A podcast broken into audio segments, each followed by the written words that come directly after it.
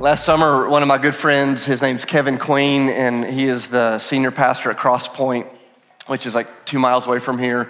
He and I've been really good friends for years. And he, he called me up and he said, Hey, do you want to take a revival road trip?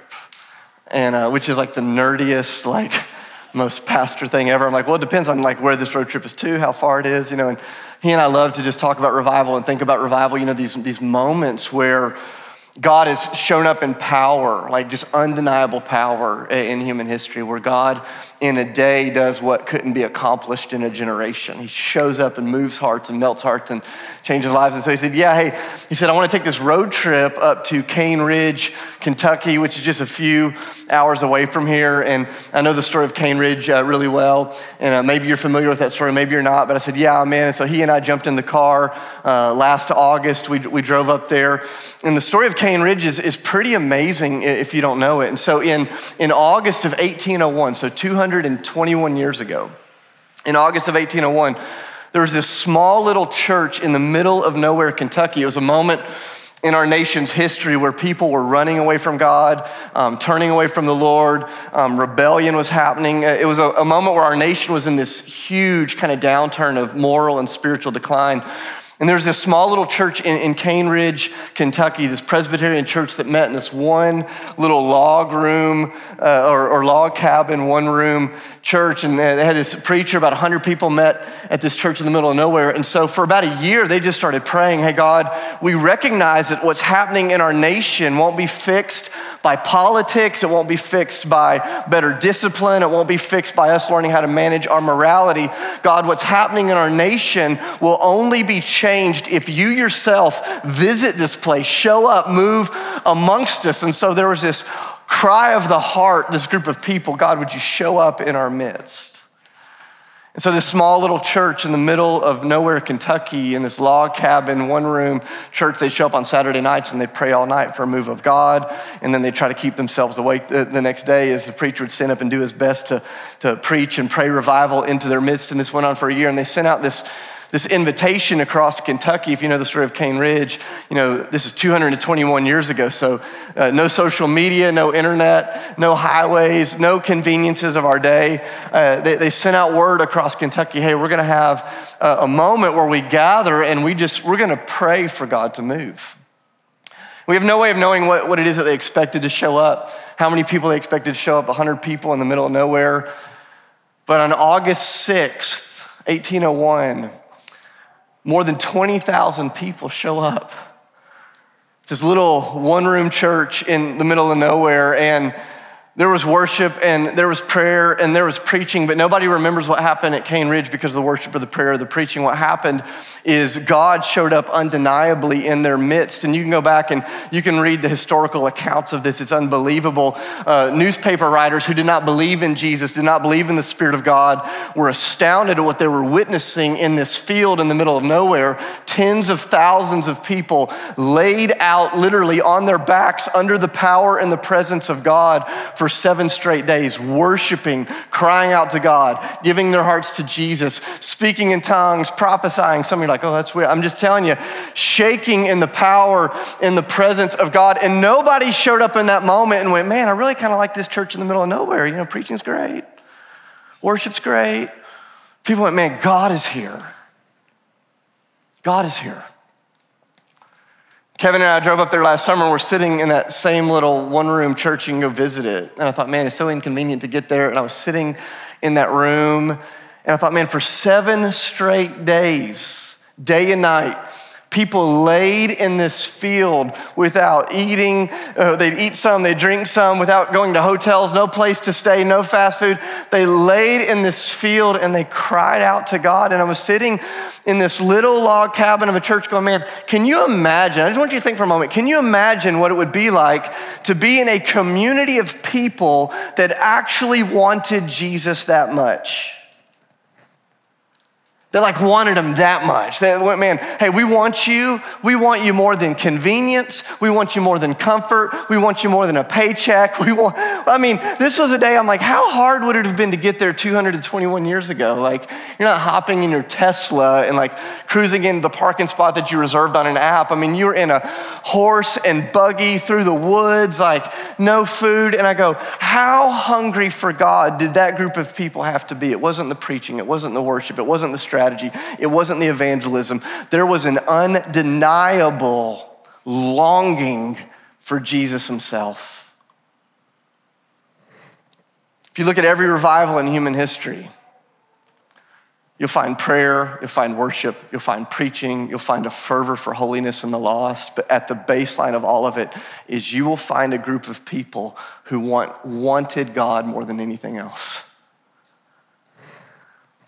And I was sitting there going, man, God, what would that be like? I've had glimpses of that in my life. I've told some of these stories before. Some of you that have been with us a long time are like, man, I'm sick of these stories. I'm just telling you these moments where we tasted little bits of heaven. I remember year, years ago, Will and I, our, our worship pastor, he and I were in Damoh, India, central India, for a week, and we were working with church leaders, and there was this conference there that I was teaching at, and it was unbelievable. We, we show up in the middle of nowhere, India. And, and I kid you not, thousands of people are showing up riding trains for 10, 12 hours at a pop, and they get to the place where the conference is happening. And I'm looking around, I'm going, man, there's no hotels, there's no cabins, there's no running water. It's like, like, where are all these people gonna go? And for the next three or four days, people literally just sleeping out in fields. Hungry, hungry to be touched by God. And I'm going, man, can you imagine that? Because my, my experience is American Christianity and American conferences where people show up and we entertain them and we give them swag and it's all the best speakers and it's all the, and you still can't keep their uh, you still can't keep our attention. And I remember like just being out in that space, in that field, going, man, these people want Jesus as much as us Americans like Bonnaroo. Just in a field. God, we want you. We don't, we don't care about anything else. We want you. Think about a moment 10 years ago, Sydney and I were on a cruise with my in laws, and they'd taken us on this Alaskan cruise. It was amazing. And a couple of days into that cruise, the guy Alvin, who was he was kind of like serving us and taking care of our cabin where we were staying, just an amazing guy that worked on the boat. He found out I was a pastor and and he said, Hey, you're a pastor, and we, we, we have a, a church that meets here on the boat. Would you like to preach at our church this week? And I thought, bro, I don't know if there's anything I would rather to do less than that. Like, I don't know. Do you know what a vacation is? but uh, I, am from the South, and so I lied to him, and I said, sure, I'd love to. And I said, I said, when's, when's your church service? And he said, it's 11 o'clock on Thursday night. And I'm like, oh, that's a terrible time. Don't you know?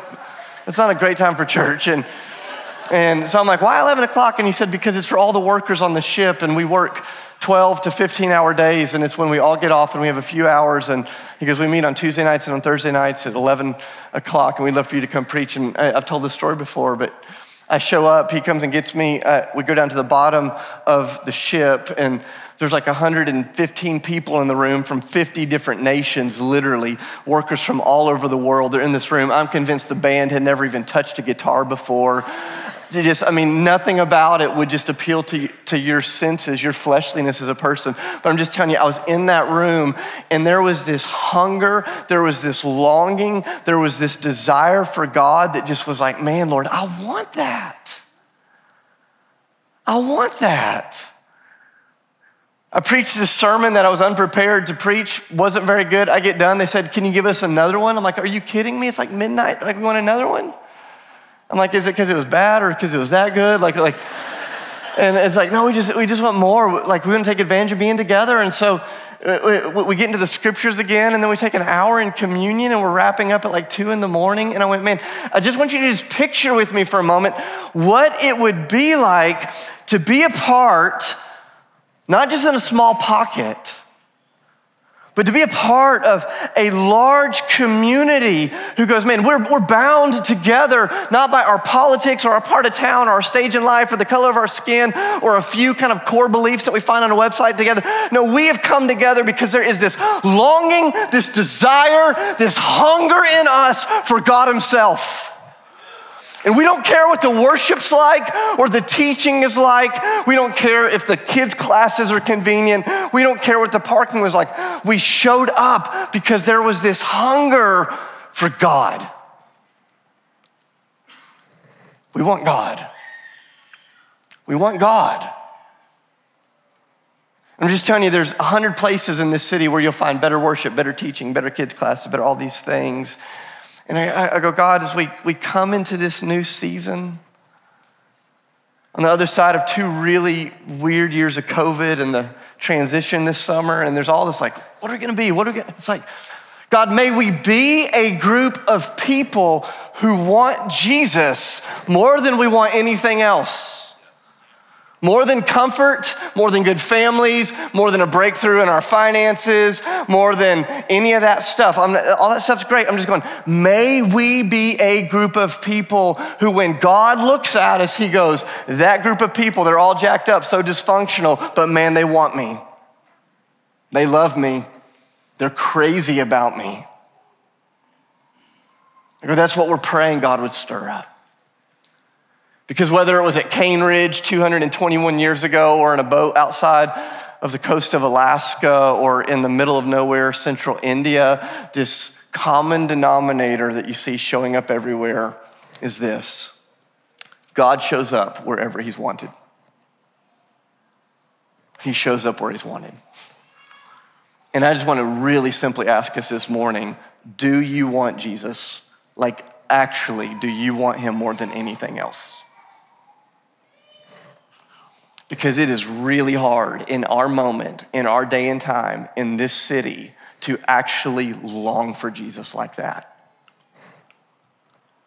You know, all summer we've been looking at just the character, the personality of Jesus, his playfulness, his humor, his strength, his forgiveness, his redemptive personality, his life, his joy, his peace. And Here's what I'm convinced of is everything we've talked about this summer, you could take every one of those things and you could go to a random stranger on the street who doesn't know anything about Jesus and to go, man, do you want a life filled with unshakable peace?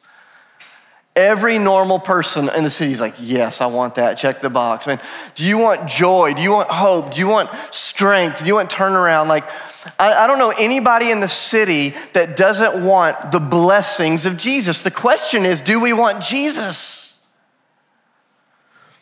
And there's a difference between wanting the blessings and wanting the blesser. Does that make sense? Longing for Jesus, the man himself, and not just what it is that he brings to the table.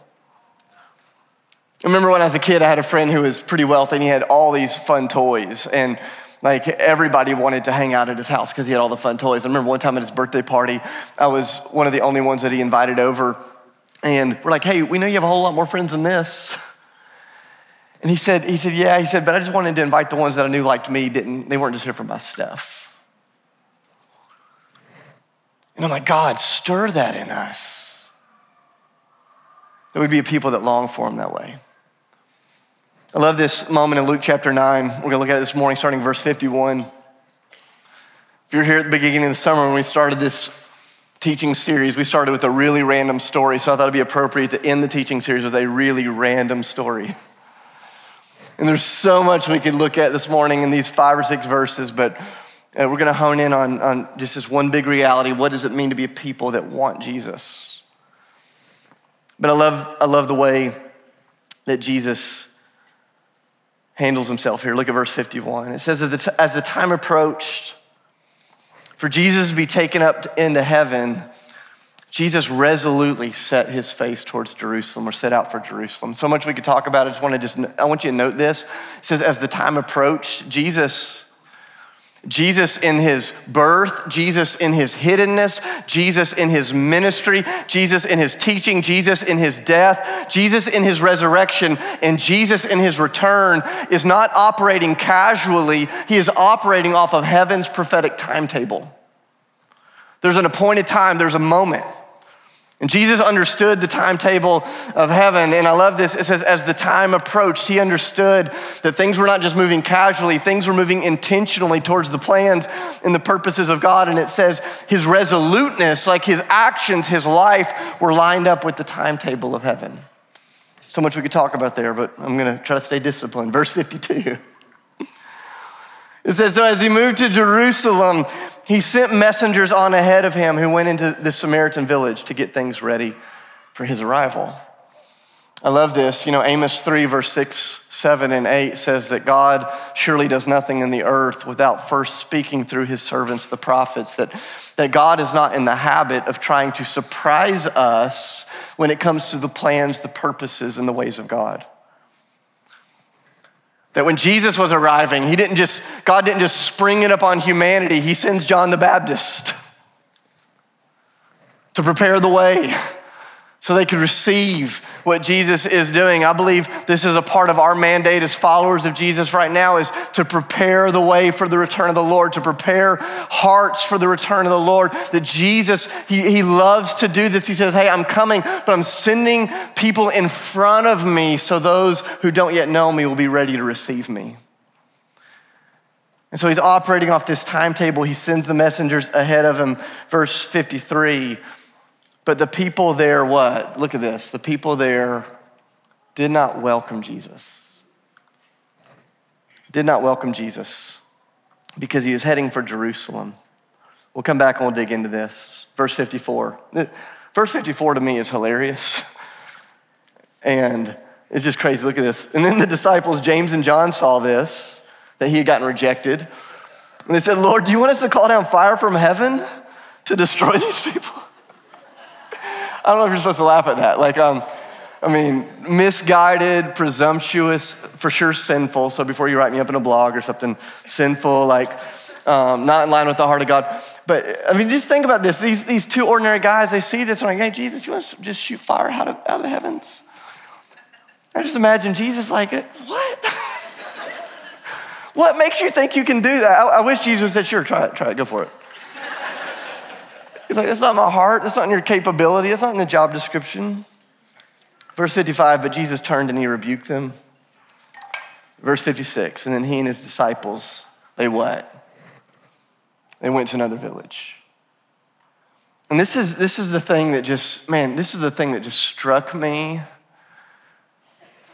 is that Jesus, in all of his goodness, his playfulness, his power, his strength, his sense of humor, his, his forgiveness, his joy, his life, his peace, his hope, everything we've talked about this week, what does Jesus do with all of that goodness? He handles his goodness like a gentleman and he forces it on no one. And he shows up wherever he's wanted. And he had this desire, man, I want to go be in this village, stay in this village, preach with this village, heal, heal in this village, comfort this village, strengthen this village. But this village goes, eh, we, we, we don't want you. And Jesus goes, okay. And so he goes where he's wanted. And I just, I had this weight on me this week as I was reading this passage going, hey, Lord, when, when you look out over your people in the city of Nashville and you look at Ethos Church, what do you see? And let's get more specific. When you look down at the Clayton home, what do you see? Do you find a house? Do you find a man who is hungry and longing, not just for the blessings, but the blesser? Because God loves to show up in power and presence. But man, He shows up where he's wanted. And I go, man, God, I don't know if I want you like that. I want to want you that way. But man, help me. I'm not gonna ask you to raise your hands. Like, I'm just curious, how many of us are just like in that spot where we go, man, yeah, we love Jesus, but there's all these other things we also want. And I'm just telling you guys, our weird Nashvilleian culture, we have normalized half heartedness towards Jesus. We've normalized it.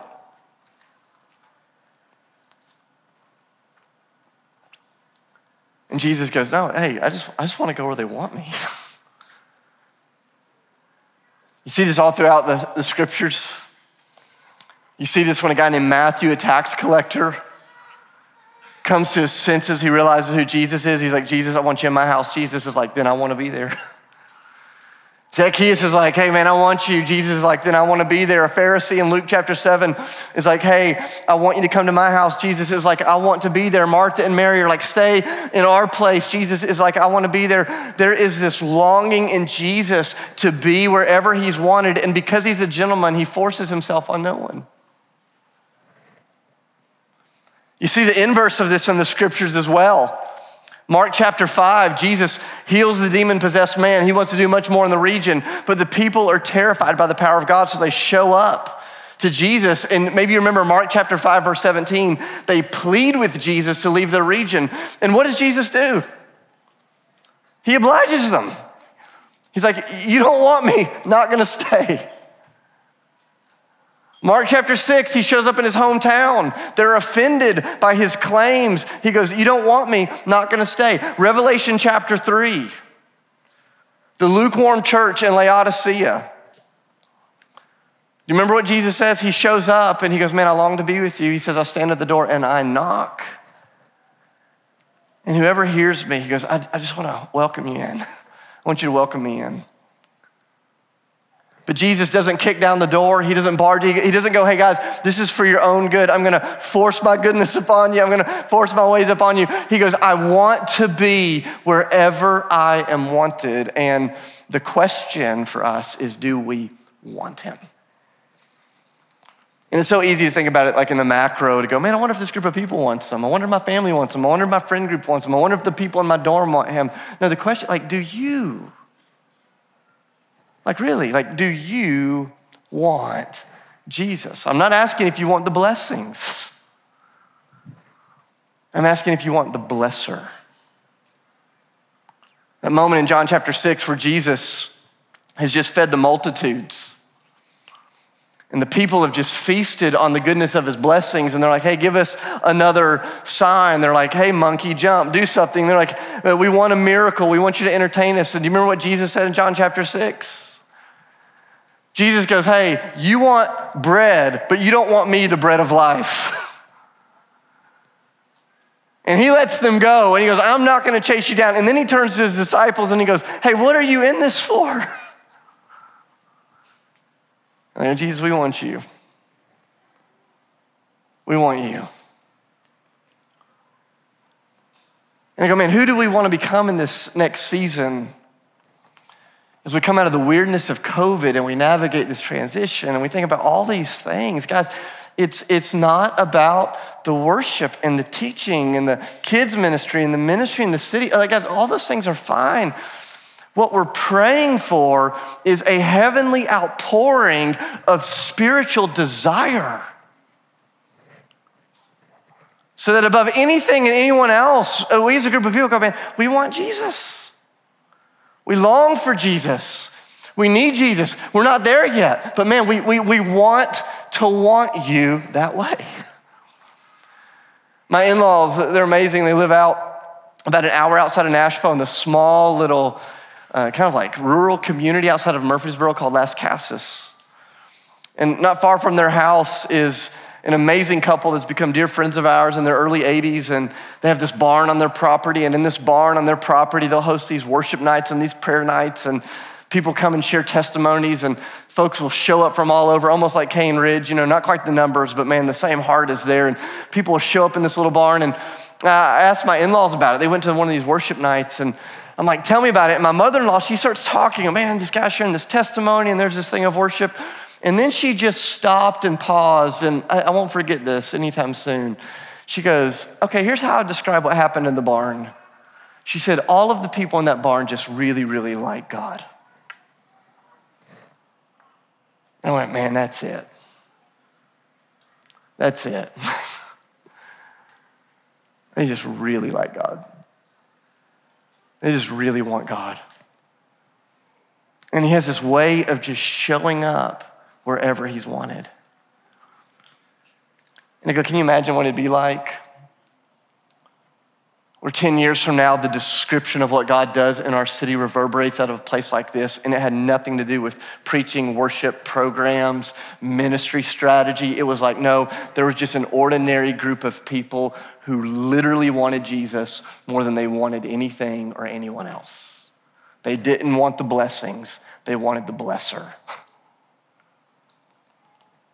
And I go, guys, for us to become that kind of community, it literally takes a work of God. you know, it's not, there's, there's no good ending to a sermon like this. It's not like, okay, who wants Jesus? Now let's prove it suddenly. It's, it's, this, it's this going low, it's this, it's this humbling, it is this recognition that, hey, God, in order for us to be that kind of community, we need you to do what only you can do. And I believe that this will be the mark of Jesus' true church in the moment in which he returns in the future one day. The mark of Jesus' true church will not be excellent, put together worship and preaching and programs and strategy, although there's nothing wrong with that. The mark of Jesus' mature church in the day that Jesus sets his feet back on the earth again will be a church that from their heart is crying out, Jesus, we literally just want you. It's the bridal cry of the mature church. I love that moment in Revelation 22, verse 17. It says, The Holy Spirit and the bride, which is a metaphor for the church, the Holy Spirit and the bride from their gut just go, Jesus, come. It's a church that has rejected the notion that you can have one foot in the world, one foot in the church, half your heart to the comforts of this age, half your heart to the ways of Jesus. No, it's, it is a church that goes, hey, hey, Jesus, we literally just want you. And man, to become that kind of people, I'm not, if, if none of you are here, this is the same sermon I would literally preach to myself today. Some of you are like, this guy's a tool. Like, why is he yelling at us? And it's like, he doesn't even know me. I'm like, if I was the only person in this church, this would be the word of the Lord to me this morning. God, stir me. Disrupt any peace that I have made with my own lukewarmness dislodge any comfort that we have with the world. Disrupt any place where we have normalized half heartedness. I mean, just imagine if you came over to my house this week for dinner. You're all invited. We'd love to have you Tuesday night. I hope you're cooking. Sydney's like, I hope you're cooking. Um, if I cook, nobody will come. Um, just imagine y'all coming to my house and you're hanging out at our house on Tuesday night and you're sit, sitting there in our home and you're like, hey, tell us about your relationship with Sydney. And it's like, yeah, you know, kind of like each other. It's like, oh, are you guys going to work on that? nah. We've really found this beautiful way to just function as non romantic, tolerating roommates. And I know that some of your situations, and in marriage, that's a very real thing that happens. I'm not making light of that. I go, but when you recognize it, nobody wants to stay there. When you recognize it, you go, hey, we've got to get over that. And I think sometimes there's this thing that happens in a place like Nashville where we, we just go, yeah, I go to church a couple times a month, kind of connected with other Christians, kind of doing this, kind of doing this, kind of and and I kind of like Jesus, I'm okay with it.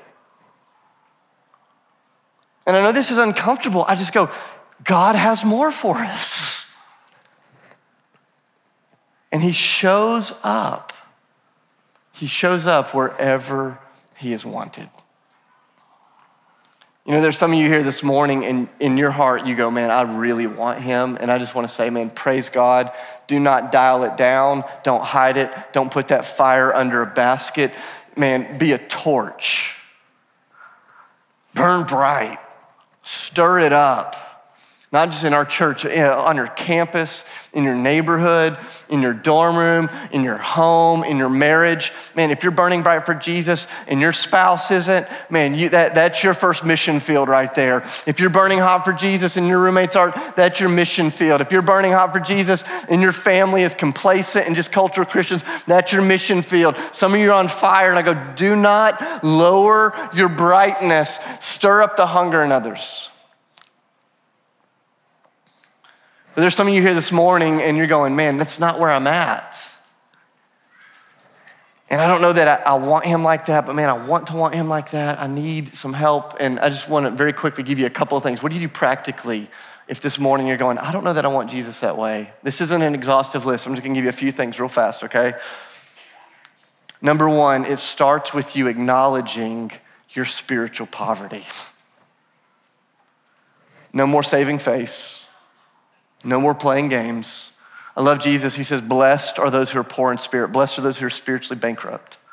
Blessed are those that have the ability to acknowledge that you keep coming to Jesus with half your heart. And so, for some of you this morning, your first thing is just to hit your knees and to go, Man, Jesus, I don't want you the way that I want you. It's like that moment in a marriage where you have the courage to say, Hey, I know we're not firing on all cylinders like we both want to. Let's talk about it. You have to acknowledge it, right? And so if you're not, man, it, it starts in this place of acknowledging, acknowledging. Second thing is then just asking that Jesus would give you a hunger for himself. I've told this story so many times. I remember in my early 20s, I was stuck in this place spiritually. And I remember seeing my mom. We are home on vacation, and I see my mom. She's just in the Word every single night. And I'm like, man, I want to have what she has. And and so I'm, I go to talk to her about it. I had to acknowledge that I was just kind of in a stuck spot. And I'll never forget this. She said, You know, Dave, when I was your age, I was struggling spiritually. And she said, I just started asking God to give me a hunger for Himself. And I'm like, what do, you, what, do you, what do you do this morning if you don't want Jesus? What do you do this morning if you're not hungry? You, you acknowledge it, and then you just ask Him, Hey, make me hungry. Jesus says, Whoever hungers and thirsts for righteous, righteousness, they'll be what? Somebody shout it out. They will be, they'll be filled. Hunger precedes the filling. And some of you are going, I'm not even hungry. you go, ask for the hunger. Acknowledge your spiritual poverty. Ask for the hunger. Number three, resist the temptation to fill that hunger with lesser things.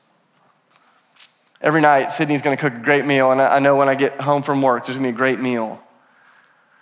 And it doesn't matter how great that meal is, if I stop on the way home and I get McDonald's, I'm not gonna be hungry for the feast. God begins to stir this hunger up in us. And guys, we have to resist the temptation to satisfy that hunger by binging a thousand different things that they're not inherently bad in and of themselves, but they dull our hunger for the things of heaven. It's always easier to watch another episode of that show or to think again about how you want to remodel the kitchen in your house or to, to put in a few more hours of work. It's always easier to give ourselves to those things. But I'm telling you, if, if you train your soul to feast on the junk food of our age, you will numb your senses to the hunger for heaven. You acknowledge your poverty. You ask for hunger. You resist the temptation to feast on the junk food of age. Number four, and then you begin to calibrate the taste buds of your soul for eternal things. I love Colossians chapter 3. He says, Hey, if you really want to walk with God, there's some things that you have to set aside. He goes, But then there's some, some things that you have to begin fixing your mind on, thinking about.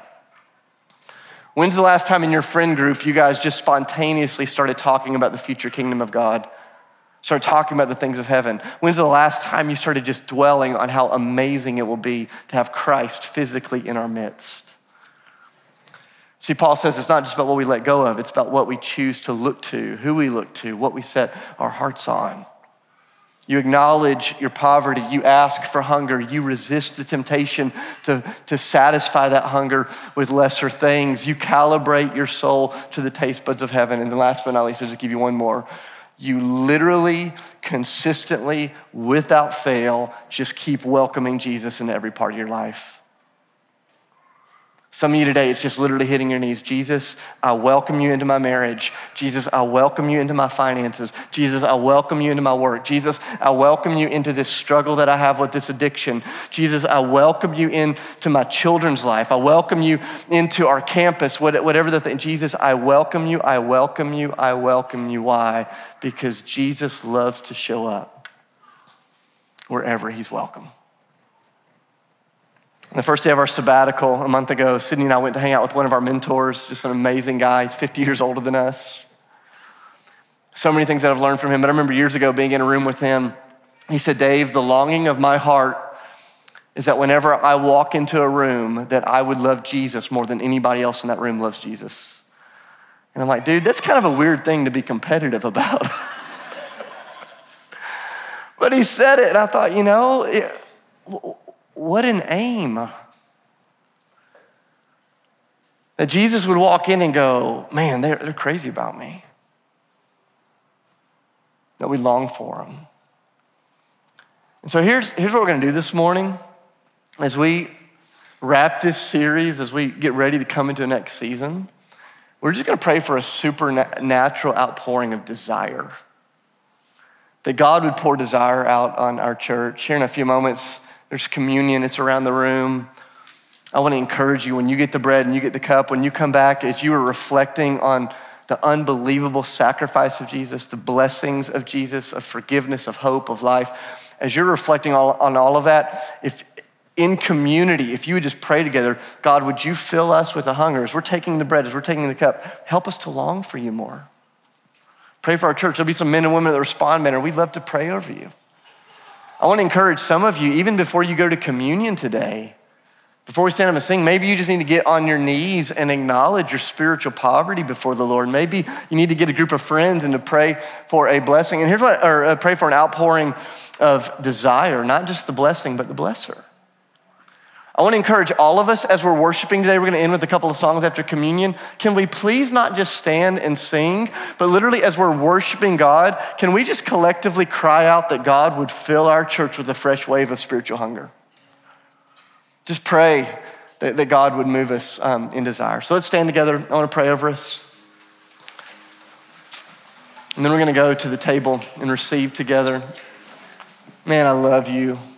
I love getting to be in this together. I believe God has so much more, so much more He wants to stir up. Father, thank you for the gift of your word. Thank you that your blessings are unlimited and your presence is available to all. Uh, God, it just starts in this place of desire. Would you stir up desire in us? God, would you unleash a fresh, outpouring of spiritual hunger, not just on Ethos Church, but on the Church of Jesus across the whole city.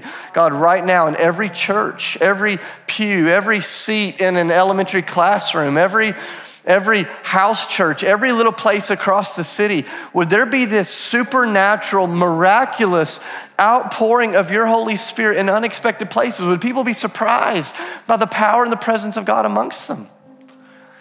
God, there'd be this cry in our heart from Ethos Church where we just go, Jesus, we want you more than anything. May we, may we join in concert with you, Holy Spirit, as we just say, Come, Jesus, come. Uh, expose our sin, expose our weakness, expose our brokenness, strengthen us, show us.